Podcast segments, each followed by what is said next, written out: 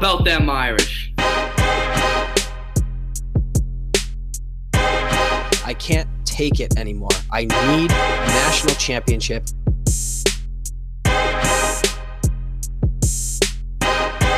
This is the Four Horsemen Podcast.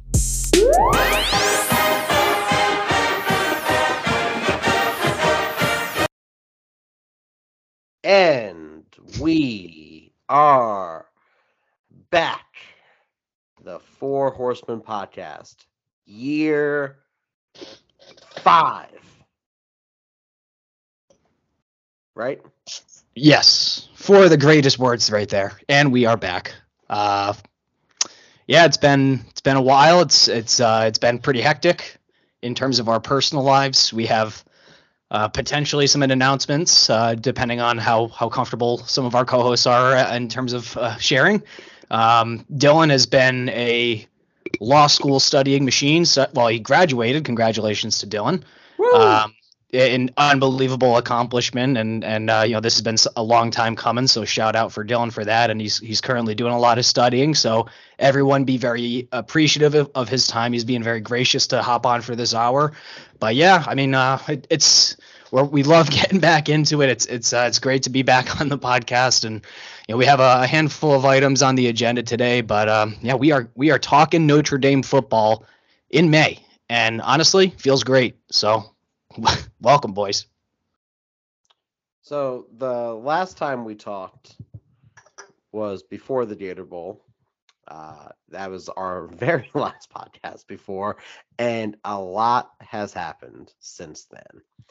Uh, really, let's let's just recap our last podcast. We had Drake Bowen on. Drake is now one spring ball down. He is through baseball season. I'm pretty sure the Irish are still playing that.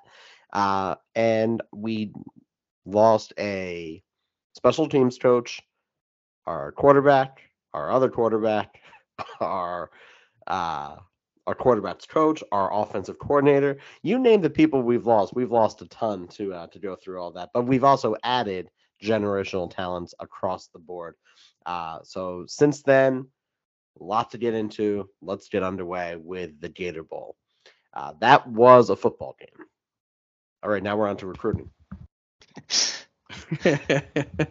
I don't know. I just want to say before we move on to it in our classic bowl fashion, um, what a what a performance! What a gutsy performance from the team, and and you got to see a complete opposite of the Fiesta Bowl the year before, where that team collapsed at at the halftime, and uh, you know it was a national disgrace. Like seems to be every big game in recent Notre Dame years, and and, and the Gator Bowl was really, I think, a almost a sign of things changing because it was the opposite there. They played really bad in the first half, came out guns blazing, and then won a really tight game. It was tied or within a score in the fourth quarter. Tyler Buchner had an amazing game despite the interceptions and the hilarious pick six, uh, two of them. Um, what a game overall! I think you saw breakout performances from two tight ends, um, both Mitchell Evans and you've seen a little bit of uh, our boy there. Names escaping me, of course. Uh, Holden Staes. Uh, you know how it is once you start recording. Uh, so I was really impressed with it. Good performance all around. Uh, get very excited for next season, and I'm just a total total swing from where we were just a year before that. Yeah, um, I mean Notre Dame down 21-7 in the game uh, in the first half, and they ultimately rattle off uh, 28 points in the second half uh, for the victory. They overcome two pick sixes, right? Um, and you know we only got to the quarterback three times on the day. Um, so like the pass, you know, Spencer Rattler was kind of moving all around and at certain points making us look foolish. I was actually pretty pissed about that because like the one guy I wanted to absolutely dominate was Spencer Rattler.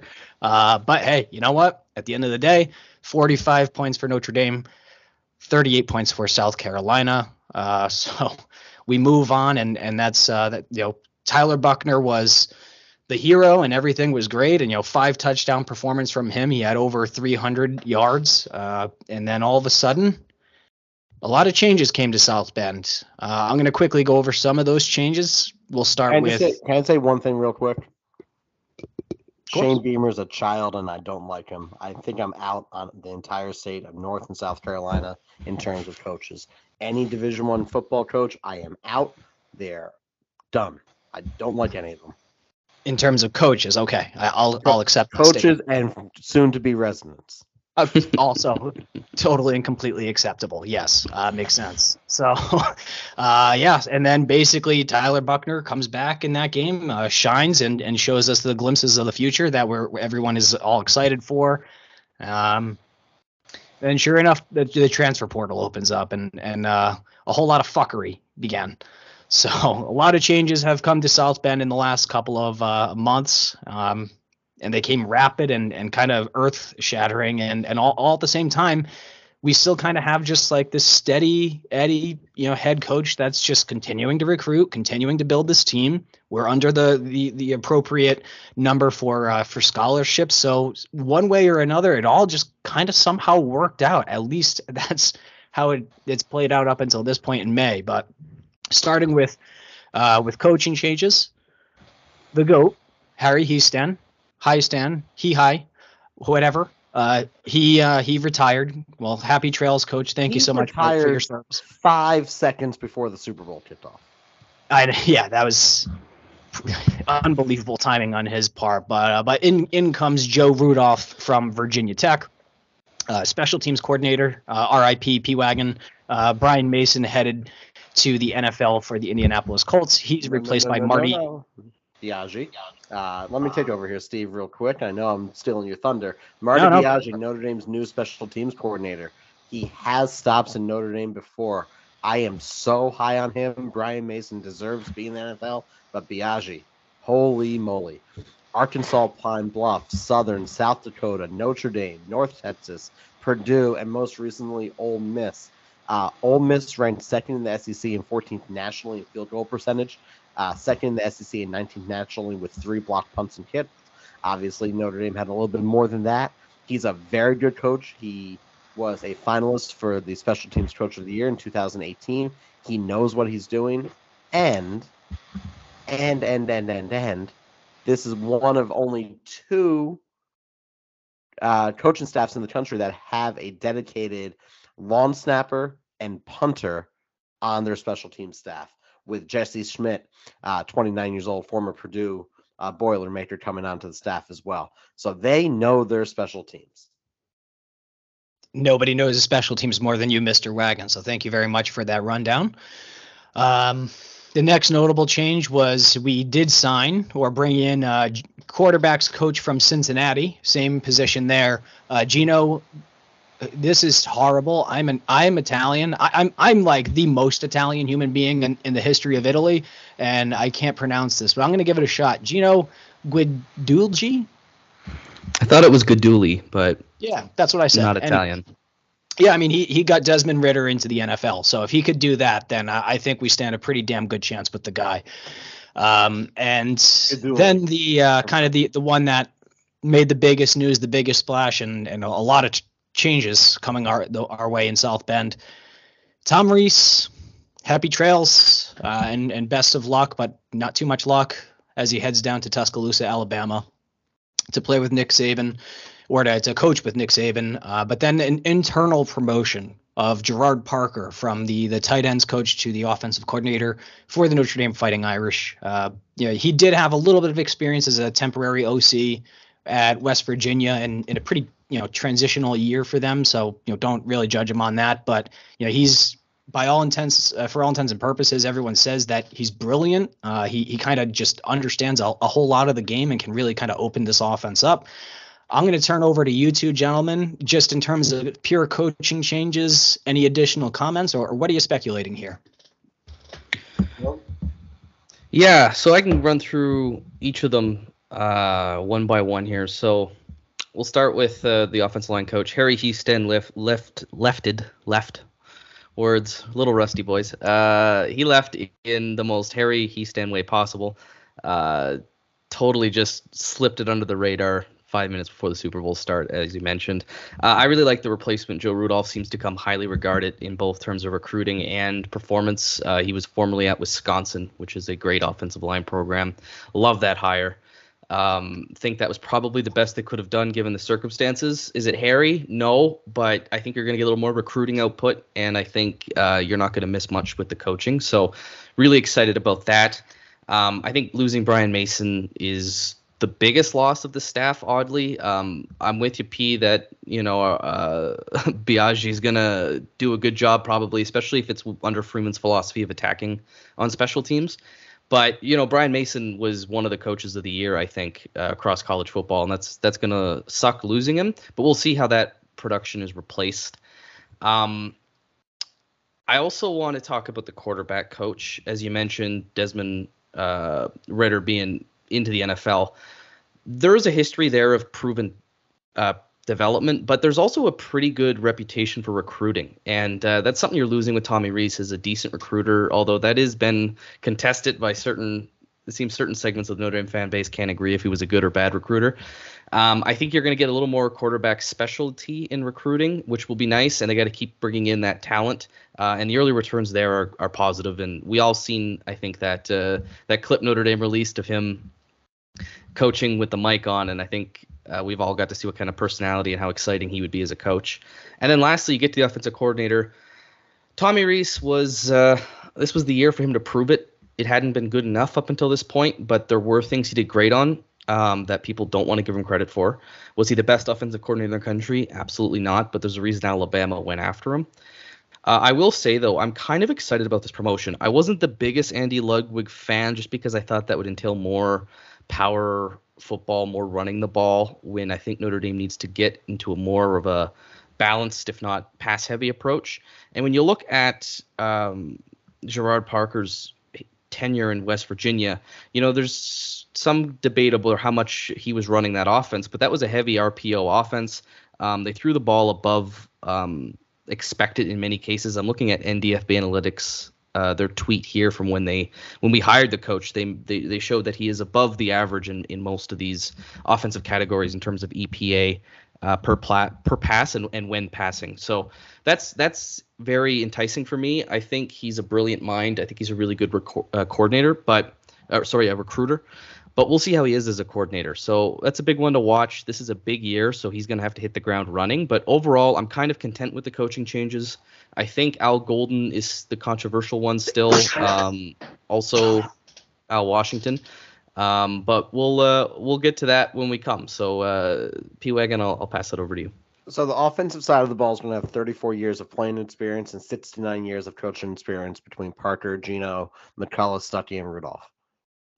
However, all these assholes on Notre Dame Twitter are Hmm. mad that Freeman took whatever that other guy's name was. I, I don't even know. Uh, to a hockey game. No one knows coaches. We can talk all day about, oh, we love this coach, we hate that coach.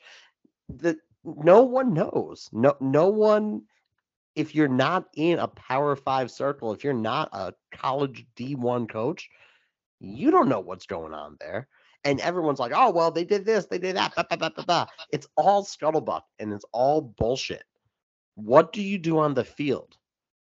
Oh, Notre Dame would refuse to buy out a contract. Maybe. It's not up for us to talk about.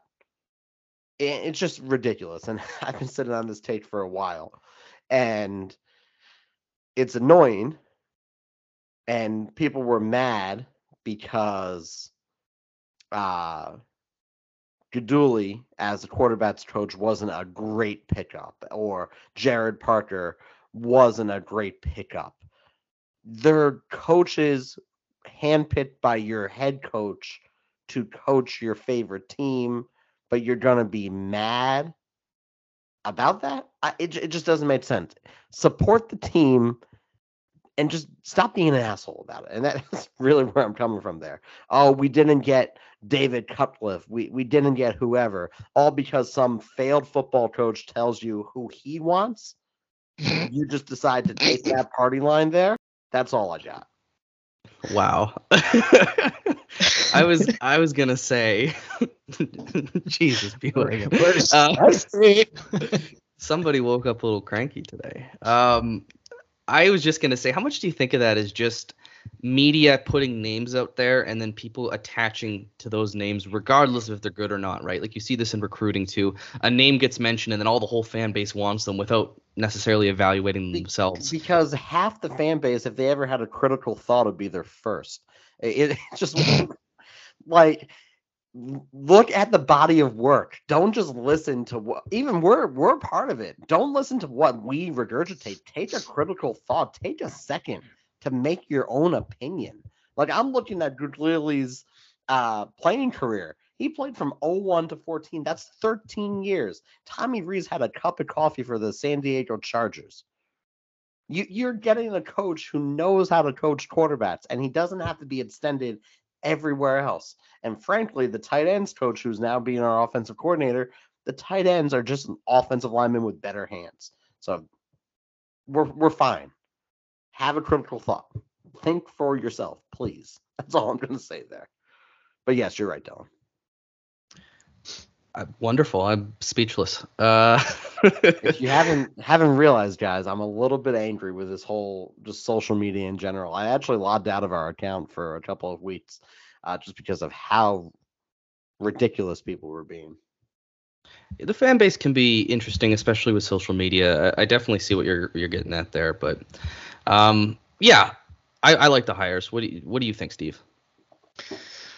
Listen, this is these are the guys and and we ride for our guys right? It's like especially the four horsemen let's ride. Like it's it, we it, it's the notre dame fighting irish. It's not like where you know unc where if Mack Brown goes the entire program folds. Like we are notre dame. We we replace talent whether it's at the quarterback position or whether it's the head coach. If one of them wants to head down to the bayou then cool. We can get somebody better.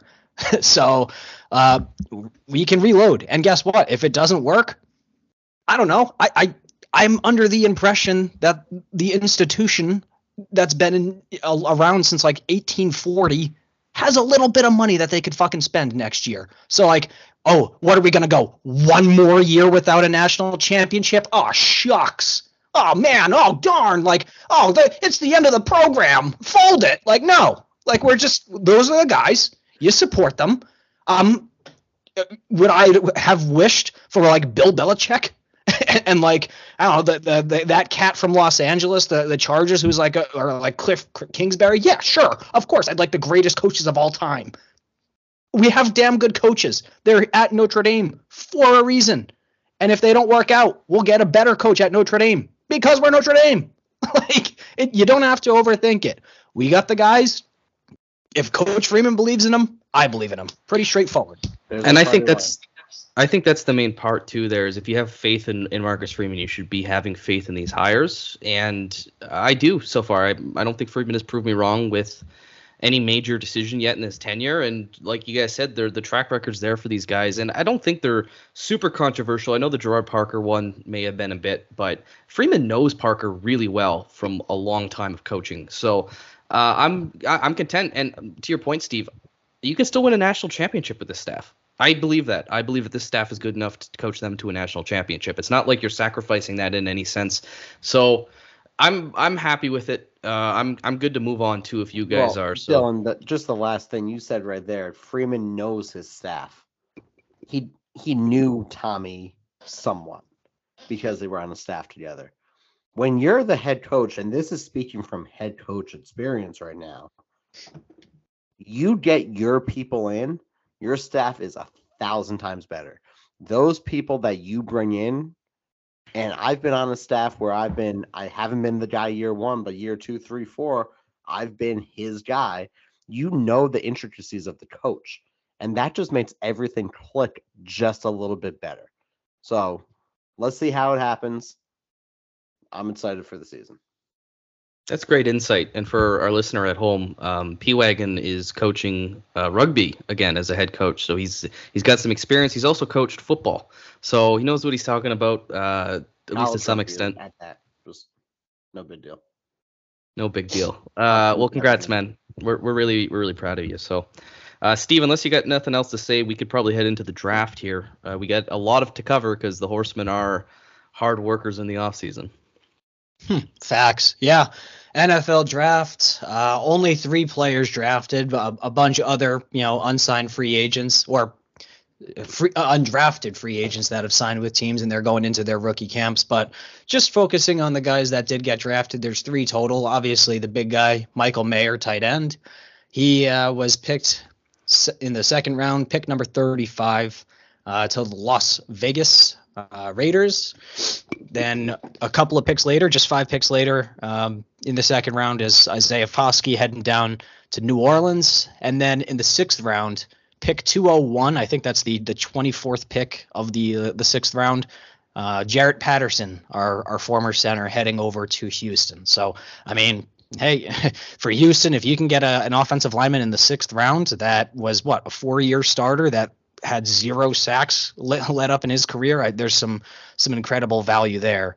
Uh, Michael Mayer uh, in in in Las Vegas. It, it kind of just feels like a little uh, serendipitous, just given that he absolutely balled out in that game against uh, BYU, and you know he, he, and and then obviously Isaiah Foskey. I think he'll be he'll he'll do just fine being 6'5", 240 uh, on on that defensive line down in New Orleans. So um, yeah, obviously best of luck to all those guys. Is there anything that you guys see in regards to the the fit on their team, or or any other commentary you'd like to add? I would like to make a comment. I would like to put this on the record for whoever's taking recordship at home. Uh, I am officially a New Orleans Saints fan. Ooh, we finally have an NFL team for uh, for Mr. Wagon. Yes, Blake Grupe signed, undrafted, but signed with the with the Saints. And Foskey, money. There, there's my new team at least for one year. We will have a one year signing period, and then I will come back to this next May. Mm-hmm. Uh, More importantly, has Jon Sot been signed? Jon Sot has retired from football. Damn. Breaking news. He, damn, that stinks. He was a great fucking punter, man. He and thanked uh, us for all our, our hype train for him all year was unbelievable. That was a lot of fun. He he thanked us for everything. He said he we made his last year fun, but he has officially retired from football. You heard it here first, folks. Along with friend of the program, Braden Lenzy. Well, also I'm really happy for those guys to have gotten uh, a future in something else, to get that Notre Dame degree, to kind of succeed and flourish in other parts of life. I mean, football isn't everything, so that's what part of the reason why we're Notre Dame fans, and it's glad that that community and our community could still, you know, rally to rally behind these players and uh, and support them post football career. And that's uh, that's something I think we do, especially with the connections we make on the podcast. Is those aren't people that just play for us for four years. Those are people we care about and and hope they do well. So wishing them the best. Um, in terms of draft, um, I thought uh, Foskey was drafted where I thought he would be around second round. Mayer was criminally undrafted in the first round. Um, those of you who are longtime listeners of, listeners of the show know I'm a Dallas Cowboys fan and know that I want to kill myself because we drafted two Michigan players instead of Michael Mayer. Um, just horrible, especially because he's Jason Witten 2.0 and can run. Uh, just the worst. But I'm glad he's there in, in the Raiders. Um, I'm glad he will. The, the, when you sign or when you're drafted outside of the first round, the team doesn't have a fifth year option on you, so he will hit market sooner, which means he'll get value for his talent sooner, which I'm happy for that. Um, but of course, you kind of make less money in the second round. So that's I, I, could see why he'd be very annoyed with that. He is absolutely a top 15 talent in that draft. And Patterson, I think, went drafted maybe a little bit low, but the day three of the draft kind of gets crazy, and we'll see if that's a, a, a, shrewd pickup for the Texans, who did a similar thing with uh, with Nick Martin. He, they drafted him a little bit higher though, but they drafted him uh, not in the first two rounds, and he turned out to have a nice, solid career there for a few years. So hopefully that, that's the same for Jarrett. I think he's a really good player. He's been a long time captain, and looking forward to see what he can do in the NFL. Facts only. That's all you're spitting out there. Um, yeah, I mean, pretty bummed on my end. I would have loved uh, my Pittsburgh Steelers to pick somebody up from Notre Dame, but I guess we're gonna have to push that just another year. Um, I have to make a correction. Nick Martin was drafted in the second round, which it actually seems kind of high for me, but let's hope that also works out for the Texans. Yeah, we can edit that out. uh, and then right right live. after, I'm sorry, what were you gonna say, Wagon? Oh, we're just going live. There's no edits this podcast. Fuck it, we'll do it live. Um, yeah, so right after or right before the NFL draft, one of the two, could care less. The spring game happened. It was a spring game, was the general consensus. Uh, the only two notes that I have from the spring game Sam Hartman is that dude. Jordan Botelho has rabies. Jordan Botelho is a. Like I, what you describe him as before, like a Wolverine on angel dust. Something Like, like, that. I, I that was that was your words, not mine. Like, and and and you were absolutely right. I mean, the kid, this kid, I don't know what the fuck is going on with Jordan Botelho, but like, I am terrified of that guy. I honestly think he legitimately is going to have 16 sacks this year. Like, he's potentially going to set records. I, I just feel like he lives in the backfield. He lives for third and long. So And those Steve, are my how long- How long have we been saying that on this show too? We've been pumping up the Jordan Botelho's got talent train for. It seems like since he's been playing. since signing day. I, we could never figure out. Uh, there's rumors out there, but you can never figure out like why he wasn't playing more. And just this spring, I think he's taken it to another level. Can't wait to see him play. I think he's he's going to have all the ability to replace Foskey's production alone, um, and that's huge because the defensive line is a little thin right now and a little unproven. And having him step up, how about Jason Onye, your boy from Rhode Island? He had a monster, monster spring game. Um, super exciting. Tyson Ford was the best player on the field, I think, for most of the defensive game. Uh, I, Jade Mickey with a pick. It was a wonderful defensive performance. Uh, Tyler Buchner's side of the ball, so Team Blue struggled a bit. Offensive line got bullied. yeah, Um, one foot out the door in that game. that's true too, and I think the game really solidified who the quarterback was. Sam Hartman was that was the best quarterback performance I've seen in a blue and gold game ever.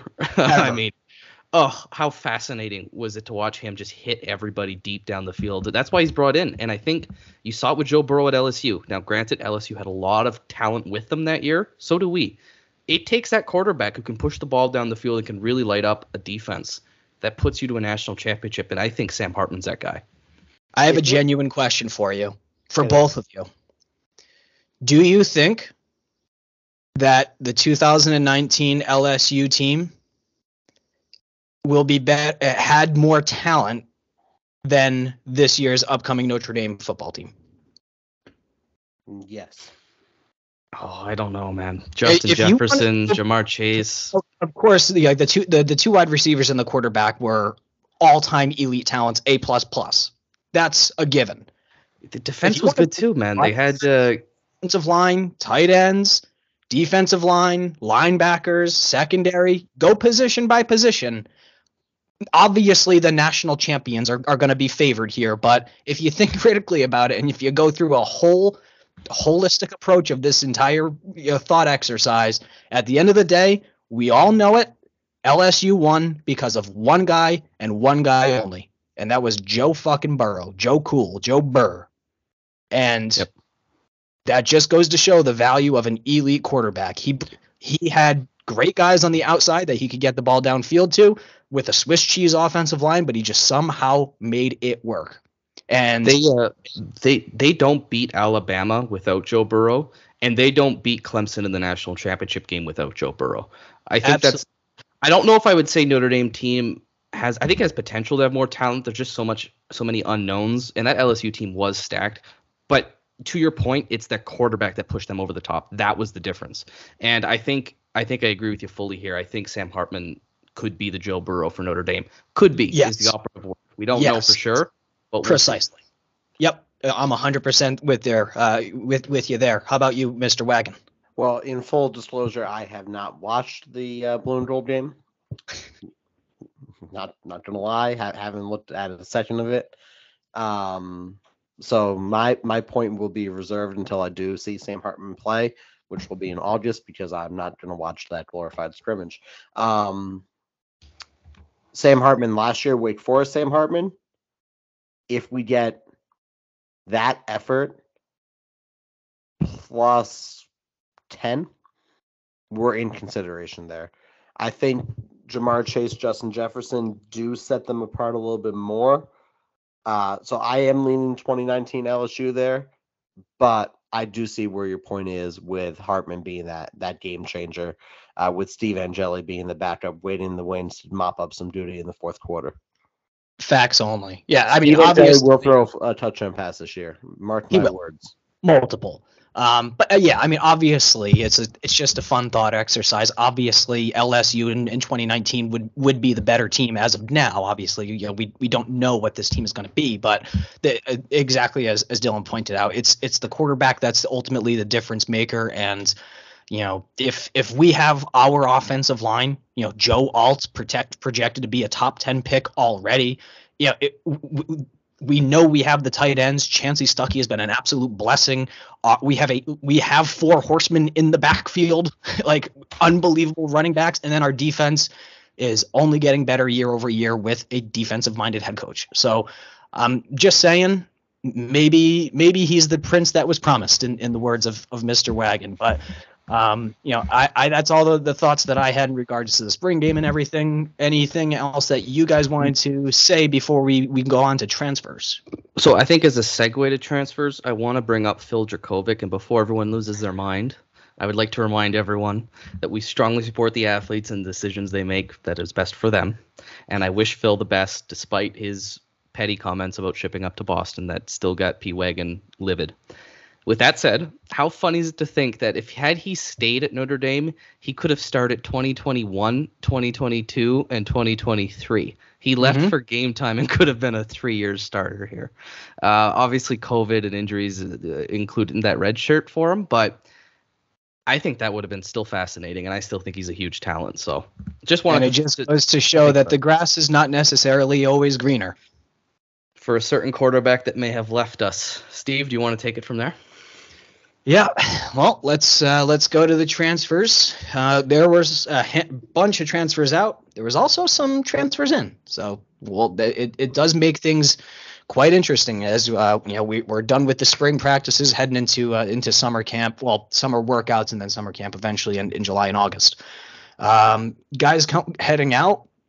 Cornerback Jaden Bellamy transferred to Syracuse. Tight end Cane Berrong heading out to Coastal Carolina and Myrtle Beach. Shout out uh, South Carolina, pretty cool state. Uh, Logan Diggs, currently in the transfer portal, the uh, our running back, uh, is I think the rumor is LSU. Is that correct?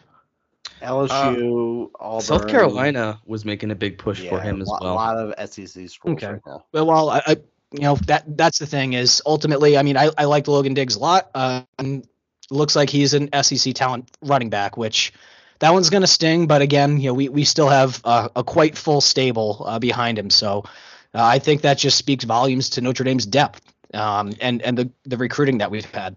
I, I will say it does sting to lose a talent like that, but if there's a position where you can lose a talent like that, it is absolutely running back. One, because running efficiency largely depends on factors beyond a running back, such as offensive line and defensive scheme, but also to the extent that running back talent matters, we're loaded.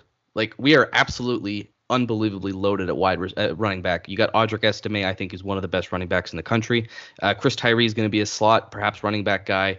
Uh, Gi'Bran Payne is here. Jadarian Price is coming back off an injury, and he was looking like the best running back the year before.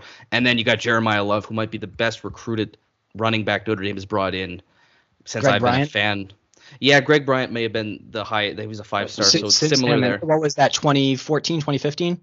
Yeah, that era. Yeah. So uh, so yeah, we we are stepping our game up. So the fact that we're pushing talent out the door and they're landing in the SEC, uh, good news, boys. Good fucking news. Uh, next up, we have Osita Ekwonu. He transferred to Charlotte.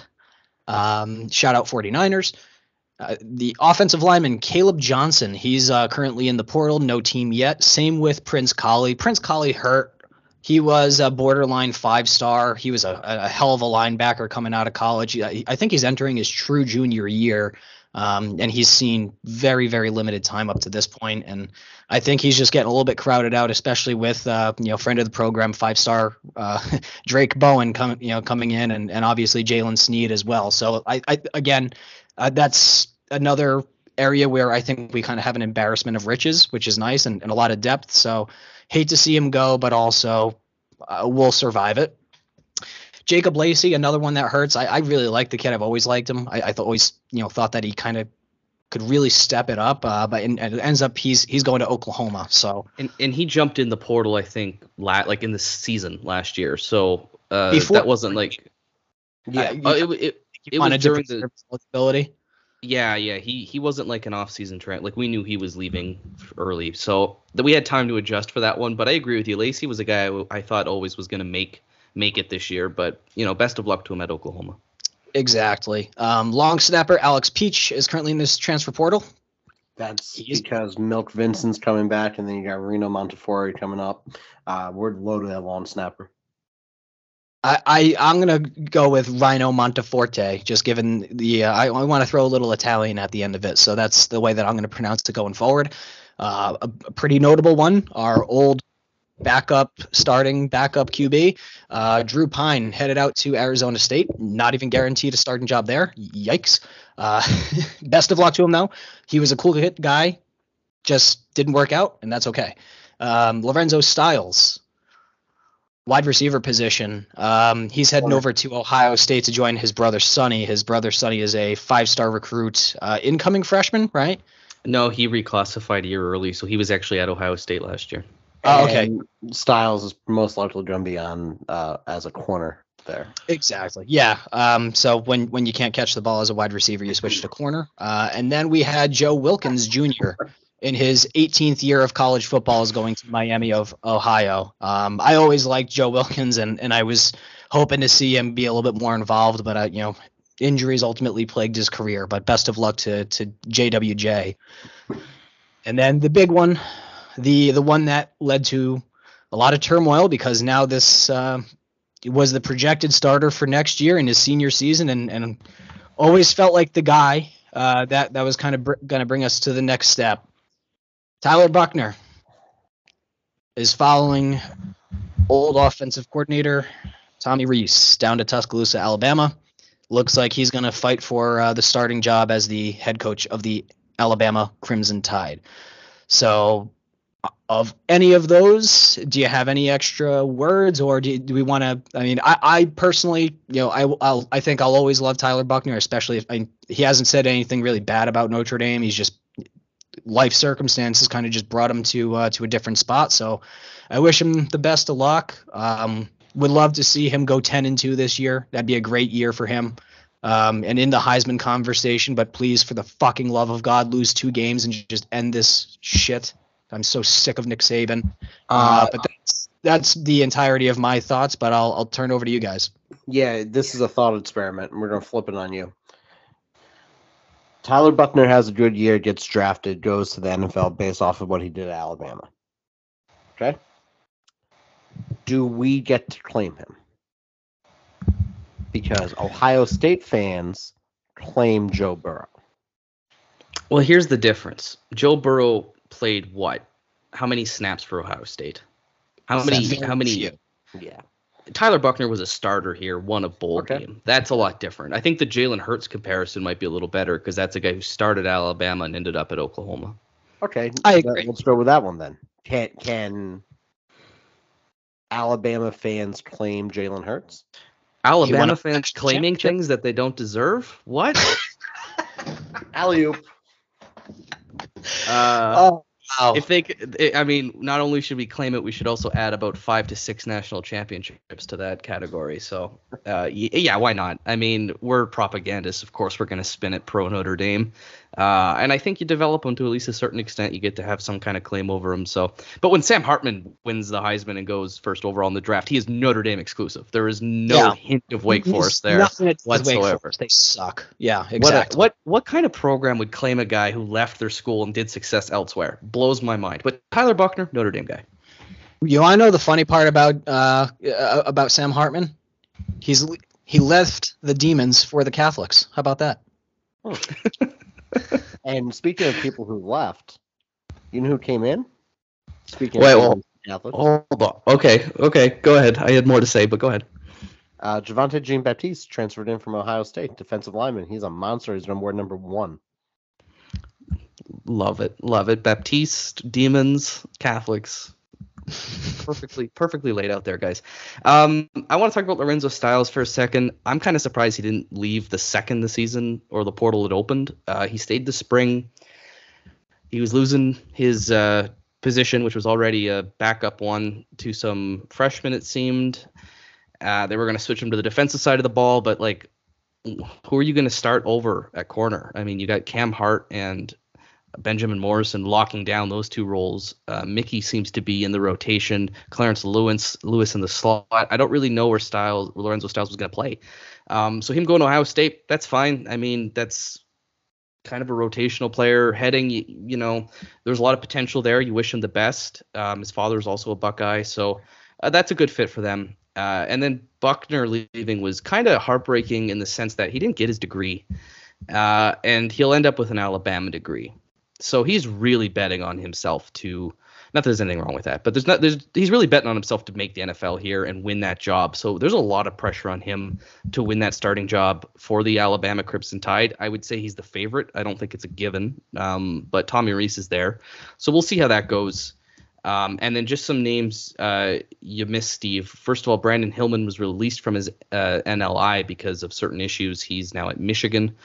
Uh, Philip Riley has entered the portal. Uh, Josh Bryan, a kicker. Um, and then we had several pro, uh, several players leave the program either medically or for other reasons. So that's Will Schweitzer, Justin Walters, Waters, uh, Ron Powlus III, Caleb Smith, who had transferred here for about a semester and then left. Uh, he's re- medically retired now. And uh, just today, Alex Ehrensberger. So Uh, also, Barrett Liebentritt, walk on. That's, I mean, that's P Wagon's people, the walk-ons and the special teamers. Nobody Woke- knows woke more. nation. Yeah, exactly. Um, and it, we did uh, transfer in on top of Sam Hartman and Javontae Jean Baptiste, uh, kicker Spencer Schrader from South Florida, and safety Thomas Harper from Oklahoma State. Uh, I don't know anything about either of them, but I'm sure we have somebody on the podcast that's going to want to talk about the kicker. So So yeah, Spencer Schrader not technically in the program yet. Uh, he's been doing a series of him kicking a ball at a light pole uh, recently in South Florida. I follow it very closely. Uh, he's up, I believe, 15 to three on the light pole right now. Uh, it's the most entertaining thing that's going on with him kicking. Uh, we do hope to have him for the summer, uh, but as of right now, he is leaving USF, coming to Notre Dame uh, but has not officially entered at Notre Dame yet. Uh, ben Krim, a punter, is also leaving Penn University for Notre Dame. Oh, uh. My understanding is that he's not guaranteed that starting job either. He's gonna have to compete with Bryce McPherson, who's a we're a big fan of and have been since yeah, Yeah, since, we, and- since Notre Dame recruited him. Not not to make this the special teams hour, but I'm going to. Ben Krim is another Jon Sot type, 6'2", 205, Upper Arlington, Ohio, all Ivy, CSC, all academic, all district. He can punt 42 yards per punt last year. Uh, he had 11 punts further than 50 yards. He's very good. Uh, four years he's played. Uh, his uncle John played at Notre Dame and for the New Orleans Saints. Uh, so pretty good background there. With Turbofoot, with Bryce McPherson, uh, congratulations on the engagement. I know you listen to this podcast. He was dealing with that groin issue from Ohio State, which is the reason Zac Yoakam uh, started as our kickoff specialist uh, all year. I think Yoke is his job to lose this year. Uh, so it's going to be interesting. The punting battle is actually one I'm very interested to watch this summer. No I- shit, the special teams guys are going to hyper fixate on the special teams. All I got right now. Hey, somebody's got to do it. There's a market for it, uh, and it's currently unfilled, other than just P wagon. Um, I would also say for Jean Baptiste, I think that's a huge pickup too, um, because I think as a floor, you're getting a rotational defensive end who's going to play that big end spot for the Irish, which they need, especially with Ehrensberger leaving as well. Um, that's huge for them, and also it looks like he'll be the starter, so there's potential. And if that potential grows, you're getting a really good player. At worst, you're getting a rotational player uh, in a position of need. So I really like that pickup. Ohio State, so you know there's pedigree there, you know there's familiarity there, uh, and then of course Sam Hartman's the is the biggest portal pickup of the year. I don't think it's really close. Uh, you're getting a program that just desperately needs that quarterback who got that kind of quarterback, and uh, we'll see that impact I think right away. Do you guys remember when Grayson McCall was the guy that everyone wanted?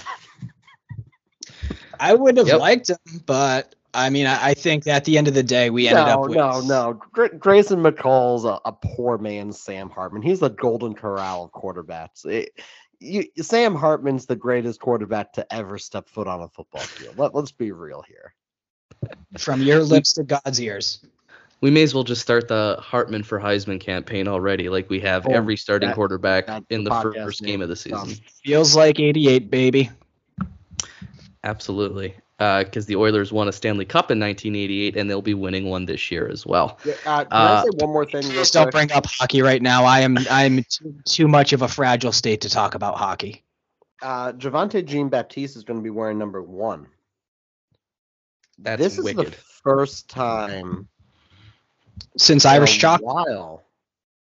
Because back it was Greg uh, Greg Bryan wore it. on, that on the defensive side of the football, it was uh, Louis Nix the third. Louis Nix, rest in peace. Um, yeah, so it's wild that Freeman's actually bringing that number back because under Kelly it was gone for quite a while. I mean, we don't really retire numbers, I don't think, at Notre Dame. That's no, but uh, it was like that's a it was an thing. unofficial type of thing that he did. So Right. I don't know, ju- just a thought there. Yeah. Well, uh, that takes care of all the transfers and roster movements. Uh, just the last couple of topics we uh, I think we should all get to. Um, there's been some some major contracts that are uh, you know expiring or changing, and and kind of a lot of the the landscape in terms of Notre Dame football. Uh, that also has ramifications for potentially conference alignment, which I do not want to join a conference. I want to be independent forever. That's uh, until that changes. Um, but yeah, there's there's the apparel deal that just expired today. There's also discussions of media rights. I'm not sure if that's already kind of gone by the wayside or what the, the deal is with that. Um, Dylan, you're a lot more kind of tuned into that. So between both the apparel deal and the media rights, uh, you know, take it away because you are the absolute genius when it comes to this stuff.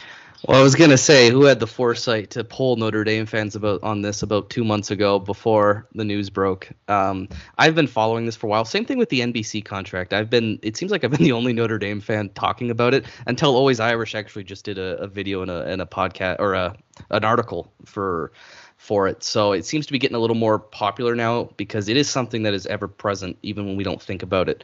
I would say one correction, Steve. So the apparel deal still runs, I think, until the end of not even this season, I think the end of next season. But it was the exclusive window that Notre Dame had with Under Armour that expired. So Okay. under the contract, they had a window where it was just them two.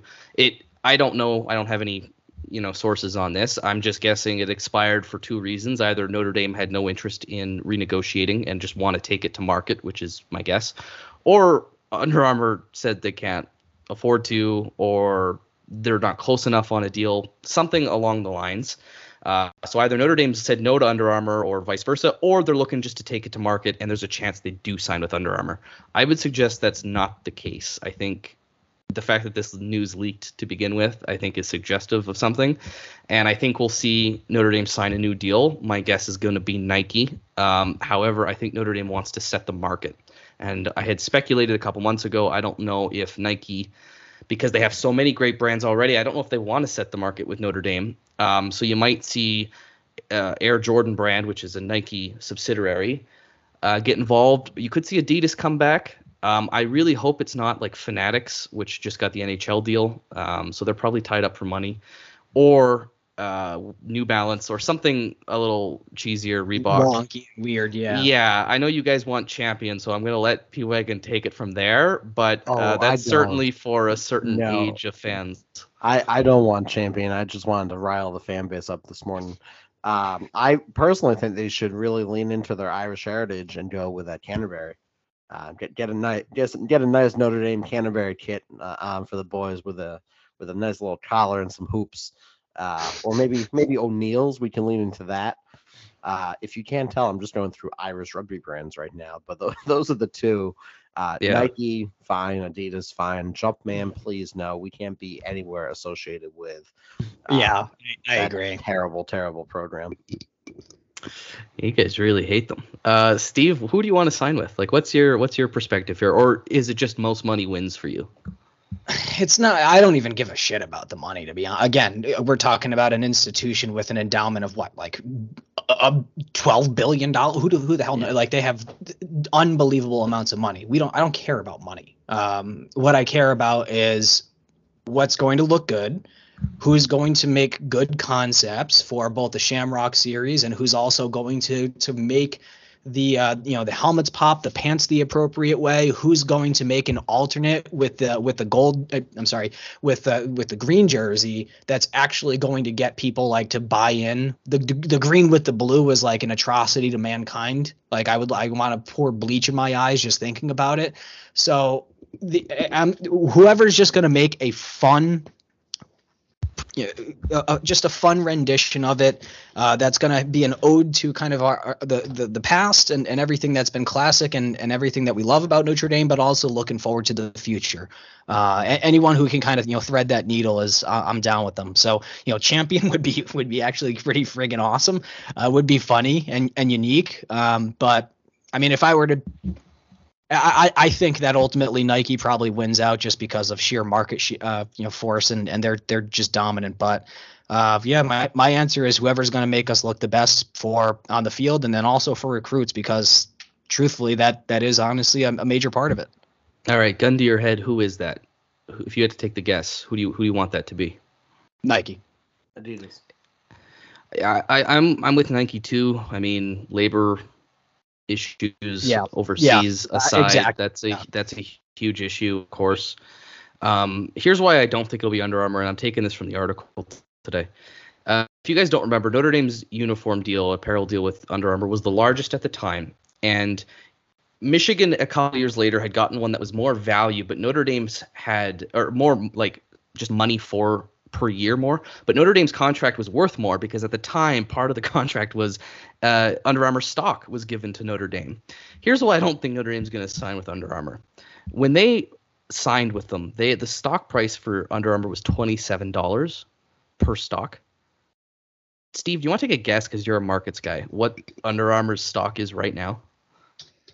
Let me uh, look that up now. And, sorry, twenty-seven dollars was 2019. So this is actually way after the deal still. So this is just in the last three years, four years. Dear God, I just looked that up. I'll let you surprise the uh, the. You know, I'll let you announce the price, but holy crap!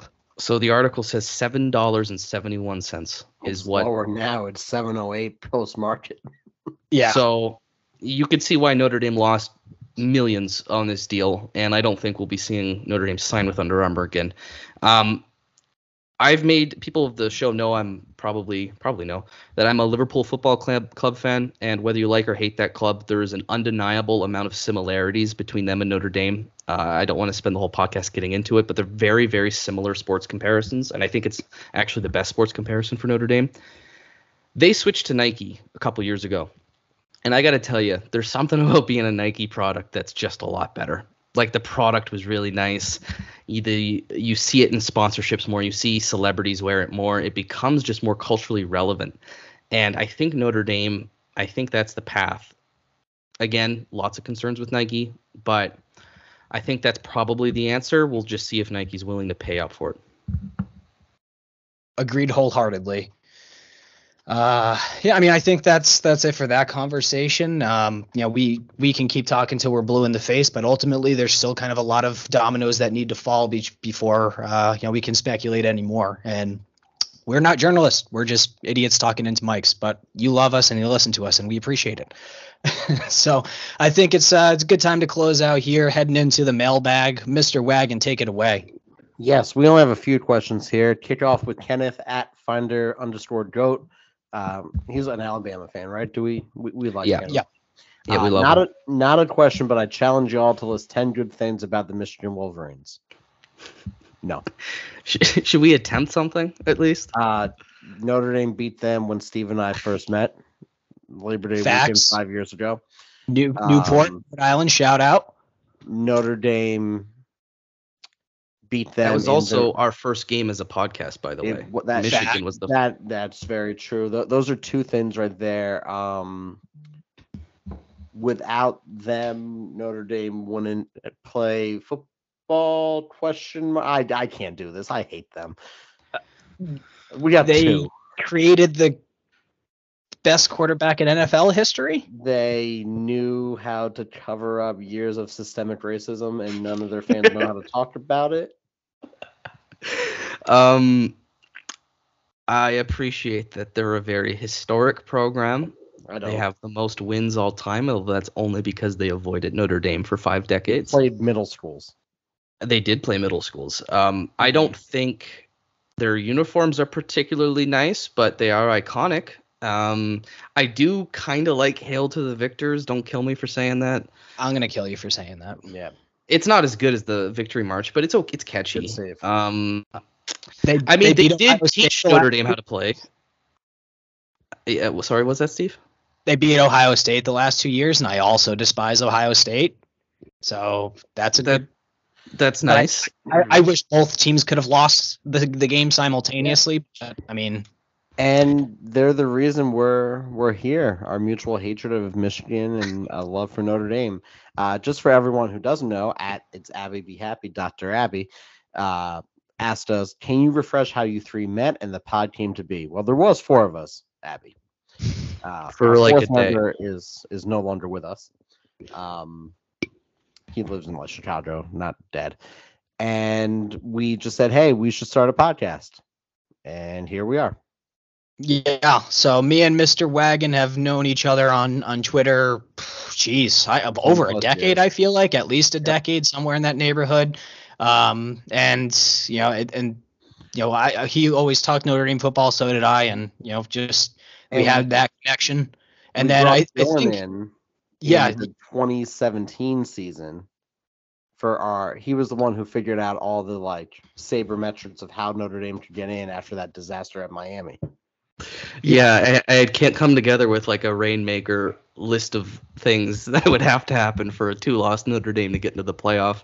Um, also, I was P Wagon's only Canadian friend, so he would always message me, and I always liked like I, I mean, I thought we were friends, and we still are. Um, so it was appreciative, and then that yeah, that off season, it was just like, hey, do you want to start a podcast with me and and Steve? And I didn't know Steve, so we kind of went into that cold, but uh, that was just my perspective. I, P Wagon's kind of the center of it, so I'll let him kind of tell his story. yeah, I've uh, I've been hired by a, a select government organization to put all three of them together. This is a psyop I've been running on Canada uh, for quite a while. No, I'm kidding. Uh, no, that that's really really how we met. And the first couple episodes, first season was rough, uh, and then we're we're finally catching our steam five years in. But uh, yeah, that's that's kind of the, story there, Abby. Um, and then the last mailbag that we have for this evening. There's only a couple questions, and if they're not nice questions, we don't answer them. Uh, it's from Ryan Stager at Ryan Stager seven. If you're to choose an all-time Notre Dame team, which position would be the hardest to pick one starter from? For me, it would be safety because I love watching Zibby. So what's Sorry, what's sorry. Kyle Hamilton is light years ahead of Zibby as a player. I'm sorry. I know the punt returns were exciting, but he didn't really have that many of them either. I, I think there's a an ethos around Tom Zbikowski that's a little bit bigger than him. Uh, I would say tight end's the hardest position to decide from. Yeah, especially if we're like treating players as as good as they were relative to their era. Because like I'm not saying MacAfee could fucking outplay Michael Mayer today, but for his era, he was third in Heisman votes one year. So Dave Casper is no Anthony Fasano. Like The- right. So offensive line would be a really tough one, especially if you asked a specific position on the offensive line. Like Nate, who's your left tackle? Like Zach Martin, Joe Alt, Ronnie Stanley, Mike McGlinchey. That's just Yeah, in the last decade, and that's not going back to the great teams under Joe Moore in the Lou Yeah. Holtz era. So Yeah. Um, wide receivers also front is fun. Uh, the Shark, Jeff Samardzija. Um, there was Golden Tate, Michael Floyd. Michael Floyd was my boy. I loved Michael Floyd. Um, Armando really Allen, he played Ar- slot. facts. Um, Tim Reba Brown Mc- won a Heisman. T- Tim Brown, Reba McKnight. Um, Rocket Ismail was the greatest player of all time. You know, just a few names. Yeah, exactly. And and then uh, this upcoming uh, Randy Moss, people forget, and then uh,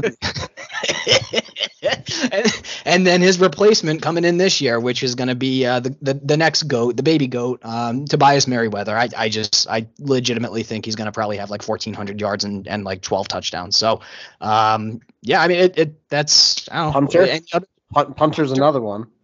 Mhm. Hunter Smith, Jon Sot, Jay Bramblett. Tyler Defensive- Newsome. Defensive end. We've had some pretty good defensive ends as well. Yeah, Lou Holtz had a rocket punter too. Um, I'm trying to think of the name though. It's it's an old one. We'll have to get some of our older friends to, to help us out there on the on the old teams. Are you talking about But- the 88 team? I think so. We all wait as he quickly looks it up. Bated Yeah, breath. I'm- what's that? No, I'm I, I don't know it. I'm not gonna lie. I'm not fronting like, oh, I remember that punter. I wasn't born in '88. Uh, but who you're thinking of? The kicker was Reggie Ho. That's who you're thinking of. Yeah, I mean, could be. Maybe it's another Holtz kicker. I couldn't. I couldn't tell you. I just knew Holtz had a one really good Re- kicker. Reggie Ho was a very good kicker. Was I it was tell you that. yeah was a great kicker. Yeah. Um. Yeah. Uh. I, I should look it up and, and come back to that. But uh, that's a tough position. What about quarterback? Like, okay, it's easy to say. Joe, it's easy to say Joe Montana because of the NFL career, but like, Joe Montana wasn't super great at Notre Dame. Like, I was watching some of the old clips, and it's like, I think he threw six interceptions in a game once. Um, yeah, do you go Brady Quinn, Jimmy Clausen? I loved Uh, Jimmy Clausen, man. If you want to go back to the Heisman winners of the 40s, Matt out. Yeah, well, Matt Levesque, of course. Um, Even there's DeShone Kizer, man. If DeShone Kizer stayed one more Malik year, dude. Zaire, DeShone Kizer. We, you could literally just sit here, and this is what guys do. We just name people. Uh, that's what we just did for this last three and a half minutes. and I'm still gonna keep doing this. Uh, this is awesome. By the way, Joe Theismann, like just he was would have been the first Heisman winner to have won it with a losing record, but he finished second that year in voting. Like his name is Theismann because it rhymes with Heisman. That's not Well, even no, how you they- pronounce it. It was Theismann, and they Yeah. changed the pronunciation. I have a button downstairs that says Theismann as in Heisman. Uh, little fun fact there. And yeah, those those are the questions for the day. Uh, so we could continue to name people. But Hunter Hunter the punter is the Hunter punter I was thinking of. Hunter, Smith. Yep, he had a great, a long NFL uh, career too. Yeah, a little bit later in the Lou Holtz tenure, but Yeah. yeah, that's so I was thinking Ben Turk. Remember ben that Turk guy? was oh, do I remember Ben Turk? I remember Ben Turk. Tyler Newsome is just it might be the leading candidate. I don't know. Facts. Well, uh, I, I think that about is uh that's a good wrap for the the spring episode um, for for the Four Horsemen. We might check back in. I, I think at least Dylan and I might check back in for a recruiting episode soon, just because everybody knows that Mr. Wagon hates recruiting. Until we get a bunch of like really good recruits uh, that are like good at special teams, and then he loves recruiting all over again. Um, I, uh, I do have one big breaking recruiting news. The uh, Go on. The Wagon family will be bringing on a five star uh, addition to the household in uh, in June. Uh, baby Wagon due June fourth. Uh, hopefully a five star. Hopefully a future Notre Dame fullback. That yeah, took the words right out of my mouth. Yeah, so uh, there's a lot of changes coming our way. We have we have Dylan, who's going to be the next hotshot lawyer wherever he ends up, whether that's um, in the U.S. I know he's expressed you know potentially coming here or staying in Canada. Uh, we have Baby Wagon, five star recruit on the way, and and uh, I I believe that we already signed the national letter of intent, correct? We have yes. We just have them have him learn how to make letters. So that that's the next part. Uh, Beautiful. pod- Uh, podcast baby too. So if anyone wants to sponsor us, and Hey, congrats, P. That's uh, that's great news that you're bringing in thank you. uh, a child. So happy to you and your wife. I know I, I, me and Steve are just over the moon for you. So Absolutely. So excited. That's that's such a cool thing that we started this podcast. I mean, I was 19. You guys were in your 20s, and here we are. I'm done law school. Steve's married, moving to Carolina, South Carolina, and then P's married and having a kid. Like what? Wow. Yep, and that that was the uh, the final news. I'm uh, I I've officially finally purchased a house, and I am moving to Charleston, South Carolina. So if we have anybody who uh, is ever going to be, you know, in that area visiting or anything, and if you uh, if you like golf, then by all means hit me up. More than happy to play. So Sorry, all of us are I, make- I, I, I didn't mean to steal that thunder from you. I thought that was already out there. My bad. nah, nah, that's quite all right, buddy. Um, yeah, so a lot of life changes coming our way as the Horsemen, and and it's cool because, uh, truthfully, it, it really does feel like we're growing not only as a, a team internally, and and I'm so happy to to be connected with you guys and uh, with our friendship, but also, you know, there there is a genuine connection to the fans and everyone that's been listening and sticking with us for five years now. So, um, super appreciative of everything. Thank you for listening. Please subscribe, rate five stars, review. Uh, you know, we love you guys. Thanks for listening. That that's everything on, on my end. I'll sign out, but you know, I'll I'll turn over to you guys. Uh, for the first time in the 2023 season, go Irish, beat Navy.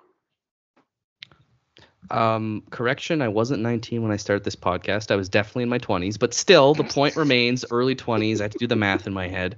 Um, things have really flown by for us. I really appreciate you guys. Obviously, just as the three of us as a community got each other's backs, going through life together. It's really nice to have made friends with you guys and the listeners, of course. I mean, so much fun knowing that there are other Notre Dame psychopaths out there who can't do anything else normally except talk Notre Dame. And uh, we really appreciate that. I mean, I know a lot of you guys personally now. Big things coming. I'd love to get to a game this year, maybe next year, and, and, and kind of tailgate with you guys. But thanks for listening for all the time. And like uh, P Wagon said, it's it's the season's about to start. Go Irish, beat Navy.